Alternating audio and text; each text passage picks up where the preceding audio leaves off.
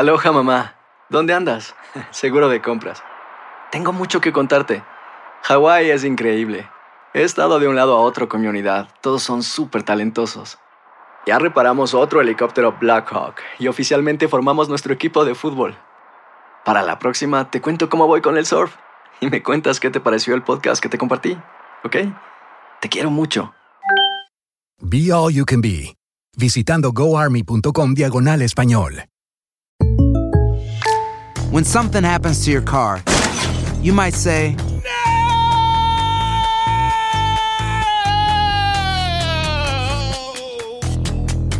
My car.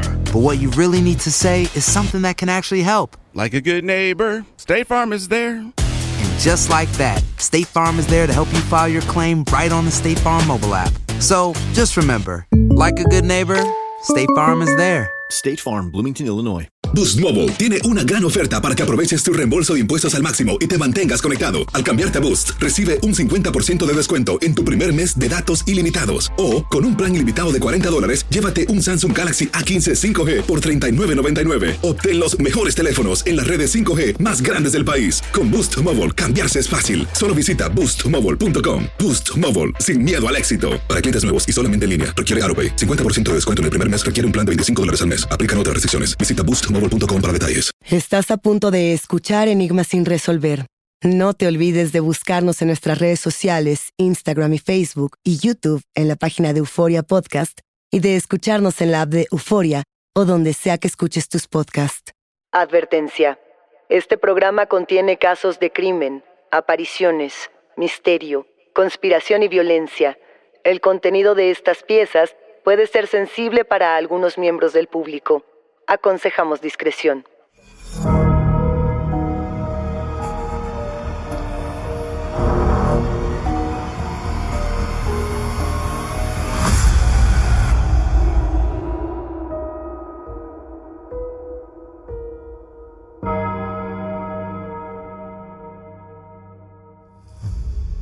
El 22 de marzo de 1977, en Tucson, Arizona, el destacado agente de custodia de 39 años, Chuck Morgan, se fue a trabajar como lo haría normalmente, pero no regresó a casa en tres días.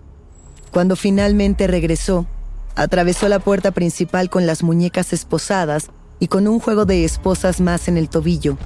Le explicó a su esposa desconcertada que escapó de sus captores, pero que no podía hablar porque su garganta estaba impregnada con una droga alucinógena capaz de matarlo o enloquecerlo. Dentro de todo lo que parecían en un inicio ser desvaríos, también confesó ser un agente del Tesoro de los Estados Unidos. Después de una semana, Morgan finalmente se recuperó por completo, pero dos meses después de su primera desaparición, Morgan volvió a desaparecer. Este misterio le ha costado la vida a más de un investigador. ¿Qué ocurrió realmente con Chuck Morgan? Vamos a analizar las teorías en este nuevo episodio de Enigmas sin resolver. El asesinato de Chuck Morgan, crimen organizado o conspiración internacional. Saludos enigmáticos. ¿A ustedes les suena el nombre de Charles C. Morgan? ¿No? ¿Qué tal el de Chuck Morgan? Si son verdaderos admiradores de los crímenes sin respuesta, han de recordar aquella fotografía en blanco y negro que circuló durante tantos años, tanto en medios como en redes sociales, que tenía el cintillo Todavía no se sabe qué ocurrió con Chuck Morgan. Bien, se trata de un hombre sonriente, con una barba muy poblada, lentes estilo aviador, cabello relamido y una mirada cariñosa. Estamos a finales de los años 70, en 1977, para ser exactos. Recordemos que durante 1977, Estados Unidos experimenta una serie de cambios sociales muy importantes. Por ejemplo, en ese año, Jimmy Carter se vuelve presidente de Estados Unidos. La batalla contra el racismo y la discriminación continúa, así como también el crecimiento y la lucha del movimiento feminista. Bueno, de igual manera Estados Unidos está enfrentando una crisis energética debido a la escasez de petróleo y a los altos precios, y todo esto hace que ese país atraviese por una recesión económica fuerte. En ese contexto, nosotros conocemos a Chuck Morgan. Chuck vive con su familia en Tucson, Arizona. Es un hombre de unos 39 años, felizmente casado. Tiene cuatro hijas, no tiene antecedentes negativos, es muy atento, es cariñoso y además es sumamente trabajador. Vaya, es el típico padre de familia ejemplar. Él es agente de depósitos de garantía. ¿Qué quiere decir esto? Chuck Morgan se encarga de comprobar que las transacciones de vivienda que se hacen entre vendedor y comprador marchen bien. Es un hombre sin vicios ni enemigos que cada mañana sale de casa, aborda su auto rumbo al trabajo y regresa temprano para pasar tiempo con la familia. Casi podríamos pensar que es un hombre común y corriente. El misterio, enigmáticos, comienza de la siguiente manera. El 22 de marzo de 1977, Chuck Morgan desaparece después de salir de su casa, aparentemente secuestrado en el camino a su compañía, pero no se tiene ninguna certeza de qué le ha pasado. Él va a dejar a sus hijas al colegio y simplemente se esfuma. Nadie sabe a dónde pudo haber ido. No hay una sola pista. No se pide rescate. Nada. Su esposa denuncia la desaparición cuando pasan 48 horas de que no sabe absolutamente nada con respecto al paradero de Chuck. Y no es sino hasta tres días después, 72 horas, a las 2 de la mañana, que finalmente el hombre regresa a su casa. Chuck entra a casa por la puerta del jardín, llega cojeando, sudando, sin poder moverse con soltura, quejándose en cada paso y además sin poder emitir una sola palabra. Por si fuera poco, le falta un zapato y su aspecto es absolutamente desconcertante. Su esposa, Ruth Morgan, observa que Chuck tiene unas esposas de plástico alrededor de un tobillo y tiene otro juego de esposas que están aprisionando sus manos. Ruth se da cuenta además de que su esposo efectivamente no puede hablar. Chuck señala su garganta con desesperación. Ruth corre y revuelve los cajones de la casa para traerle un lápiz y un pedazo de papel para que le escriba qué es lo que tiene. Chuck toma el lápiz y escribe que no puede ni quiere hablar, que tiene una droga alucinógena que está impregnada en su garganta y que esta droga podría destruir su sistema nervioso si él revela lo que le ha sucedido, como si alguien pudiese activar esta droga.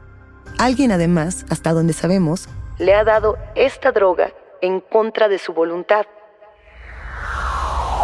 No sabemos todavía de qué droga se trata. Pensando en que son los años 70, podríamos inferir que se está hablando de LSD, la droga que el gobierno, por ejemplo, utilizaba para hacer experimentos en personas que formaban parte del conjunto militar y de niños y personas aleatorias bajo el programa MK Ultra, pero nada de esto ha sido comprobado. Lo cierto es que Ruth apunta toda la historia. Al parecer, Chuck ha pasado tres días en algún lugar que está cerca del aeropuerto internacional Sky Harbor de Phoenix. Chuck, con el lápiz, escribe lo siguiente. Si alguien se entera de lo que ellos me hicieron, toda nuestra familia estará en peligro. Chuck además le confiesa a su esposa por escrito que estaba trabajando como agente secreto del Departamento de Tesorería del Gobierno. ¿Qué hacía ahí? Lo que él dice es que se encontraba detectando fraudes contra el gobierno desde hace tres años y que, por si fuera poco, no tiene cómo demostrarlo porque ellos, quienes sea que sean, se han llevado su identificación del Departamento del Tesoro para que nadie le crea lo que está sucediendo. Pero, ¿Quiénes son ellos? Ruth le pide a su esposo que llamen a la policía. Ella quiere ponerse en contacto con algún médico. Está sumamente preocupada y con justa razón. Habrá quienes en su momento le crean a Chuck y quienes piensen que ha perdido la razón.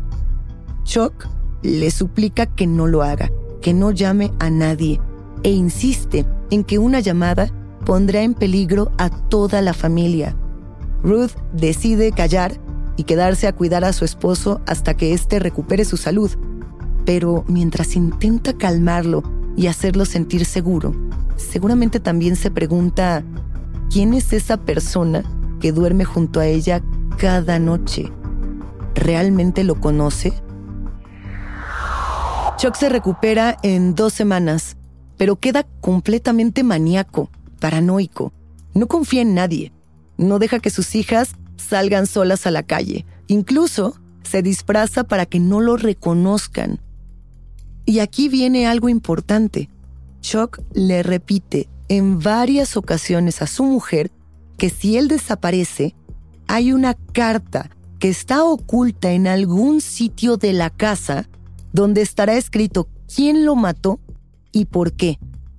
Lo cierto es que no le dice en dónde está esta carta. Pasan dos meses después del potencial secuestro de Chuck. Él mejora, incluso recupera el habla. Todo pareciera cada vez un poco mejor, hasta que el hombre nuevamente desaparece. Lo último que sabemos es que a finales de mayo, él se va a trabajar. Llama a su trabajo, avisa que va 30 minutos tarde y no, ya no vuelve a ser visto.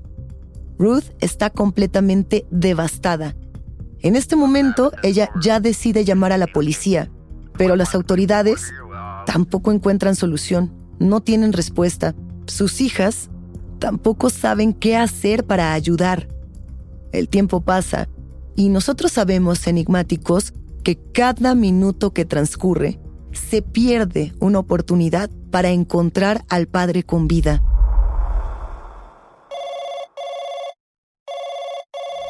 Después de nueve días, Ruth recibe una llamada telefónica totalmente extraña.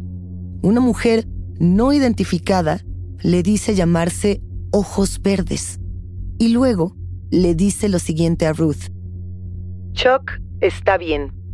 Eclesiastés 12, del 1 al 8. Y luego cuelga. ¿Qué significa esta llamada? ¿A qué se refiere Eclesiastés 12? El fragmento pertenece a un pasaje de la Biblia, y si revisamos lo que este pasaje dice, obtenemos lo siguiente.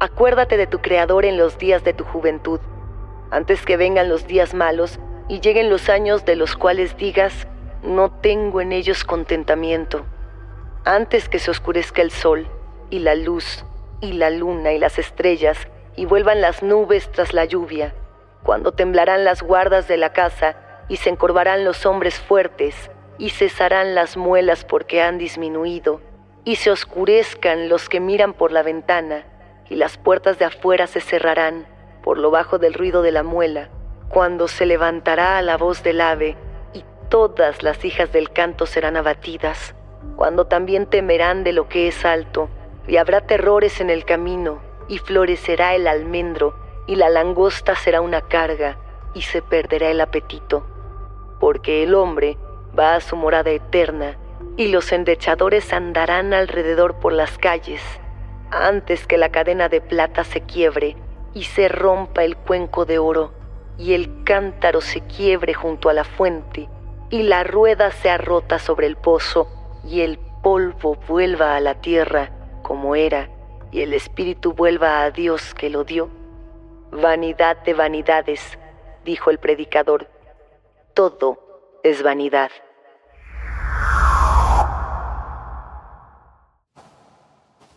Pasan tres días más. Llegamos al 18 de junio y las noticias catastróficas finalmente llegan también. La policía de Arizona descubre el cuerpo de Chuck Morgan tirado en el desierto 40 millas al oeste de Tucson, cerca de su Mercury Cougar. La familia sabe que todo está perdido, pero no tienen ni la menor idea de lo que está a punto de ocurrirles. Enigmáticos, vamos ahora a la escena del crimen. El cuerpo de Chuck Morgan es encontrado en el desierto, de una manera completamente atípica. Al parecer, Chuck tiene un disparo en la nuca con su propia arma, que es un revólver Magnum calibre 357, como si hubiera sido ejecutado. Lo encuentran además con un chaleco antibalas que según los informes, Chuck había estado usando después de su primera desaparición. Él lleva también una hebilla de cinturón que ocultaba un cuchillo y una funda. Y al interior de su automóvil encuentran un par de gafas de sol que no eran suyas. Los investigadores del alguacil del condado de Pima registran todo el automóvil y encuentran muchísimas armas y una cantidad importante de municiones.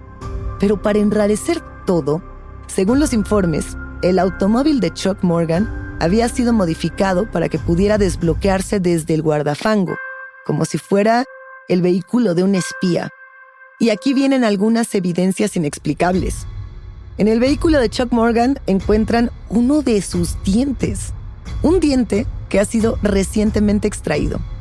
Y en sus calzoncillos, sostenido por un segurito, se encuentra un billete de dos dólares que tiene escrito sobre él siete apellidos mexicanos apuntados con pluma y un mapa de la zona fronteriza dibujado en la superficie.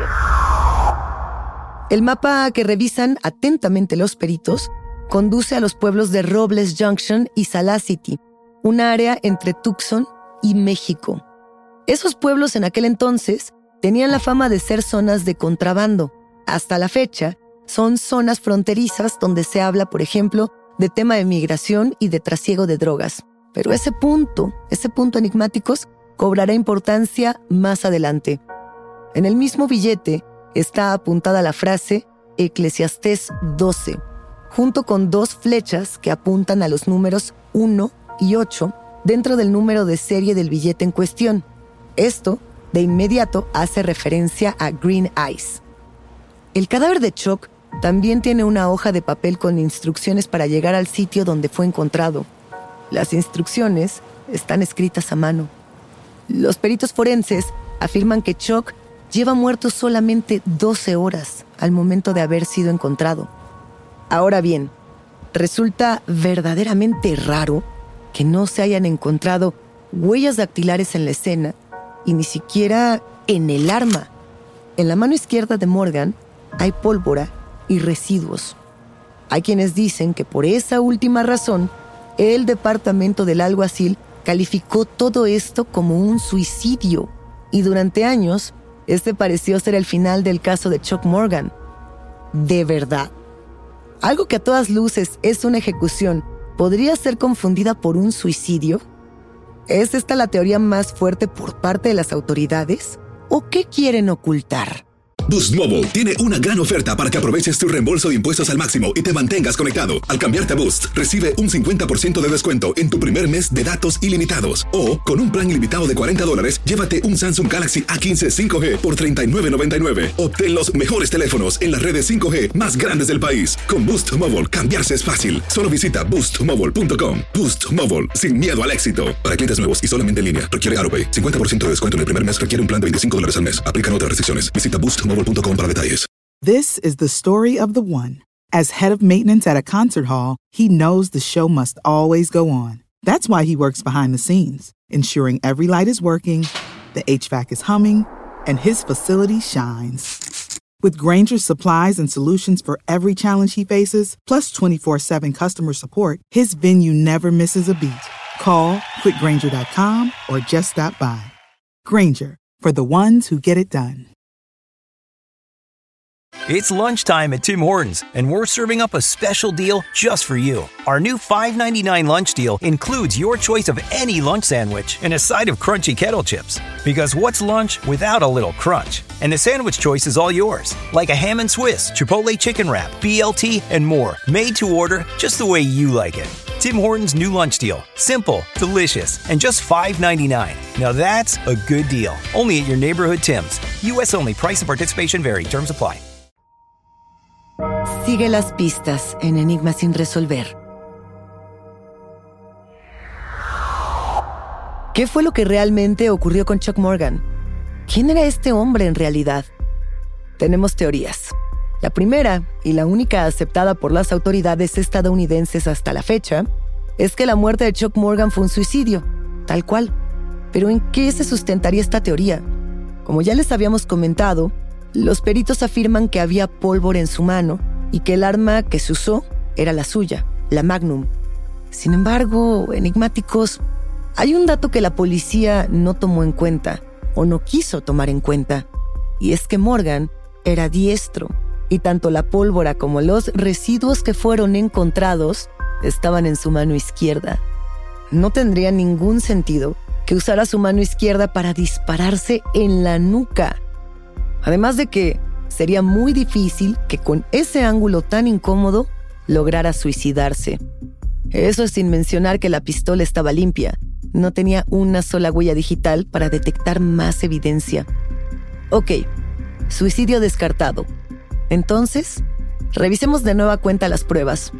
Una segunda teoría apunta a una conspiración relacionada con corrupción o con alguna traición que Chuck nunca le confesó a nadie. Las pistas en la escena del crimen apuntan a que había otra persona además de la víctima. No olvidemos que en el automóvil encontramos unas gafas de sol que no eran de Chuck Morgan. Además, tenemos estos elementos que necesitan ser explicados. ¿Qué pasa con el diente extraído y el extraño billete de dos dólares? Aquí hay algo sumamente extraño. El diente podría habérselo extraído el mismo Chuck, pensando que quizá tenía un transmisor en su interior, o quizá intentando remover de su cuerpo un diente de cianuro, muy al estilo de las técnicas de espionaje de la KGB durante la Guerra Fría. ¿Suena lógico? Quizá no, pero ¿por qué alguien se sacaría un solo diente y lo conservaría en su automóvil? ¿Y qué pasa con el billete de dos dólares? Aquí tenemos dos opciones. Podríamos hablar de una verdadera rareza si recordamos que el billete de dos dólares es una denominación muy difícil de encontrar en Estados Unidos. Se dice que han sido emitidos de forma discontinua desde el año 1862. Pero los billetes de dos dólares en su mayoría son falsos. De ahí la expresión, eres más falso que un billete de dos dólares. ¿Sería este un mensaje directo para acusar a Chuck Morgan de falso? de hipócrita o de traidor? ¿Será esa la razón por la que apareció muerto? Es por estos datos que los internautas obsesionados con este caso afirman que Chuck Morgan fue efectivamente asesinado por estar en el servicio secreto.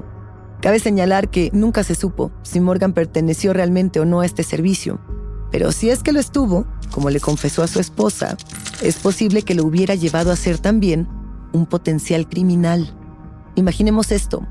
Si Morgan supuestamente realizó depósitos en garantía con su empresa, aquí fácilmente podían entrar también depósitos entre familias del crimen organizado. Y si pensamos en la geografía del crimen, podríamos pensar que familias tanto americanas como mexicanas estaban involucradas. ¿Por qué pensaríamos esto? Porque las autoridades revelaron que días antes de su desaparición y muerte, Chuck Morgan también había testificado en una investigación estatal secreta sobre actividades ilegales en ambos lados de la frontera, esto entre Arizona y México. Además, los apellidos que aparecieron escritos en el billete de dos dólares eran Acevedo, Bejarano, Cajero, Duarte, Encinas, Fuente y Gradillas, que curiosamente son apellidos conocidos en Latinoamérica por representar a familias criminales posicionadas en el poder. ¿Será esto una mera coincidencia? Aquí hay otro dato importante. Chuck fue testigo de la oficina del fiscal general de Arizona en el interrogatorio de un banco de Tucson que ahora está cerrado. ¿Será que Morgan a lo mejor aludía a este caso cuando le dijo a su esposa que había estado encubierto con el Departamento del Tesoro? No lo sabemos. Una de las hijas de Chuck Morgan, Megan Heidi, declaró luego de la muerte de su padre lo siguiente. Mi papá tenía mucha información sobre la gente aquí en Tucson que podría haber sido muy perjudicial. Había mucha información sobre políticos, gente que todavía está viva y que trabaja en nuestro gobierno. Él tenía esa información y querían silenciarlo.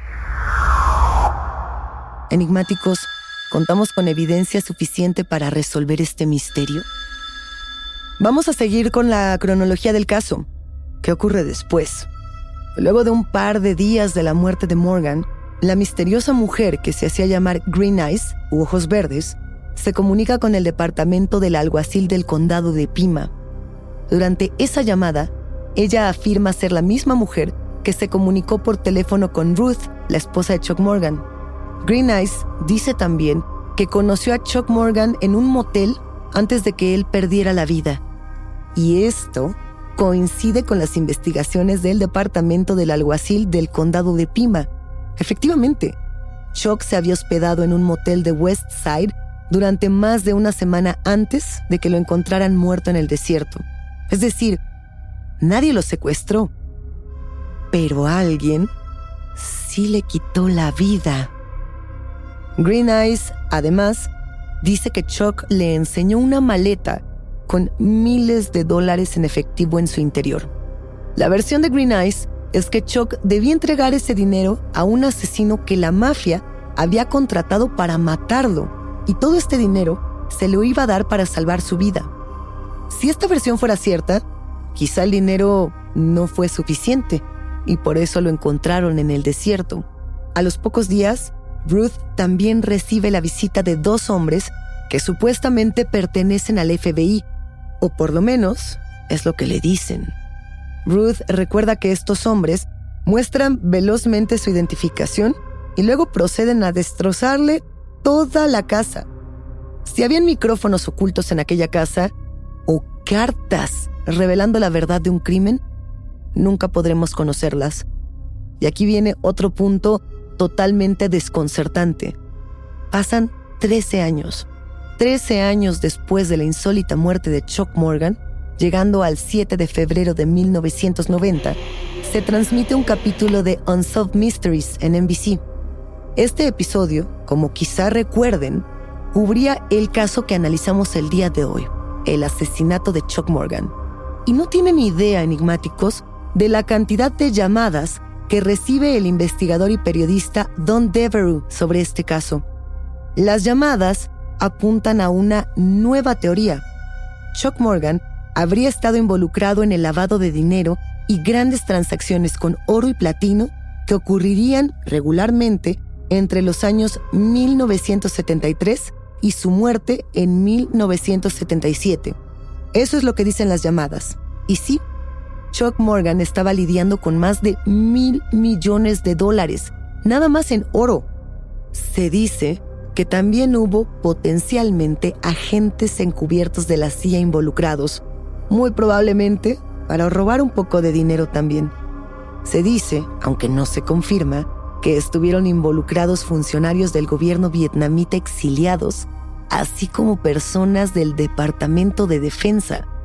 Esta teoría, enigmáticos, estaría poniéndonos en un escenario de conspiración internacional con Vietnam, Estados Unidos, México y no sabemos qué otras latitudes.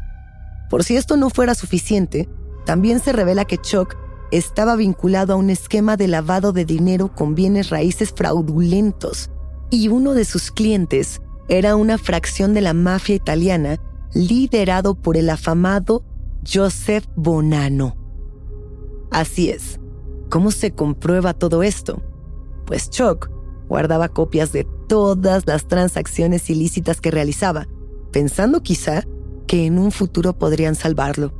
La pregunta es, ¿fueron acaso esos mismos comprobantes en papel con rastros de transacciones ilegales los que finalmente llevaron a Chuck Morgan a recibir un balazo en la nuca? Vamos a suponer que la teoría de que Chuck fue asesinado para que nunca revelara sus secretos es cierta. ¿Qué pasaría con las personas que intentaran resolver este enigma? Vamos de vuelta a 1990. El 14 de mayo, a las 11 de la noche, Doug Johnston, un diseñador que vive en Phoenix, Arizona, sale de casa para ir a la empresa de edición gráfica en la que trabaja. Doug es encontrado muerto una hora más tarde en el estacionamiento de su empresa. Él está desplomado en el asiento delantero de su automóvil luego de haber recibido un curioso disparo detrás de la oreja izquierda. y ya imaginarán lo que vamos a contarles. Se determina por parte de las autoridades estadounidenses que le dispararon a una distancia de 12 pulgadas. Pero aún así, dicen que de nueva cuenta se trata de un suicidio. Y de nueva cuenta también, la bala estaba detrás de la oreja izquierda, mientras que Doug era diestro. En esta nueva escena del crimen no encuentran armas, tampoco encuentran pólvora. Los peritos sí encuentran un pequeño casquillo de bala calibre 25. El médico forense afirma que el disparo que pudo haber recibido Doug podía habérselo hecho tanto él mismo como pudo haber sido realizado por otra persona. La esposa de Doug sostiene una y otra vez que él jamás se hubiera suicidado, y mucho menos con un disparo en la nuca. Y aquí viene otro giro que nos deja con más preguntas que respuestas. En el momento de ese homicidio, Don Dever, el periodista que anteriormente estaba investigando el caso de Chuck Morgan para Unsolved Mysteries, vivía al otro lado de la calle del lugar donde se encontró a Doug Johnston. Y para colmo, el coche que Don Dever tenía era prácticamente idéntico al de la víctima, al de Doug Johnston. Estamos hablando de una camioneta blanca Toyota. El periodista, inquieto, sostiene una conversación con otro investigador. Este investigador tiene la información a través de una fuente confiable de la CIA de que el asesinato de Doug Johnston fue una equivocación y que la bala, en realidad, estaba destinada al periodista Don Devereaux. ¿Querían asesinarlo por haber revelado información del asesinato de Chuck Morgan? Para respaldar aún más la idea de que las personas que investigaban a Chuck Morgan estaban siendo silenciadas, un escritor de Washington, D.C. llamado Dan Casalero se comunica con Don Devereaux. Casalero le pide a Devereaux información sobre las transacciones de oro que ha realizado Morgan. Pero antes de que Devereaux pudiera enviar esta información, Casalero es encontrado muerto en una habitación de hotel en Latina con las muñecas cortadas profundamente, aproximadamente 12 veces. La policía, adivinan enigmáticos, dictamina que se trata de otro suicidio. Esta afirmación es cuestionada por todas las fuentes. Inclusive el hermano de Dan Casalero, un doctor, afirma que su hermano le tenía miedo a las agujas, que ni siquiera se dejaba pinchar el dedo para que le hicieran análisis de sangre, por lo que toda esta dictaminación no concuerda en absoluto con el perfil de Dan Casalero ni con el método suicida. El periodista Don Devereaux cree que las mismas personas que estuvieron involucradas en las actividades de la década de los años 70 todavía están por ahí, que quizá esas personas silenciaron a Chuck Morgan y al escritor Dan Casalero, y que quizá intentaron y fallaron en silenciar al propio Don Devereaux. Pero enigmáticos, ustedes deciden qué ocurrió con Chuck Morgan, suicidio o asesinato crimen organizado o gobiernos implicados, conspiración internacional. Quizá con el tiempo, los investigadores que nos han proporcionado toda esta información que hoy les compartimos nos ayuden a develar este enigma que aún no encuentra respuesta.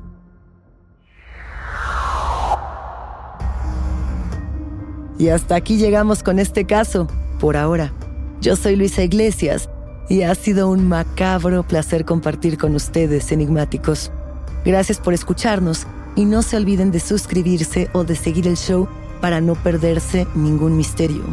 Recuerden que pueden escucharnos a través del app de Euforia, la página de YouTube de Euforia Podcast o donde sea que escuchen sus podcasts.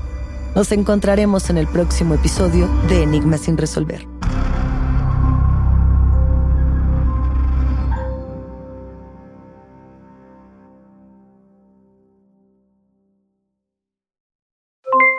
Aloha mamá, ¿dónde andas?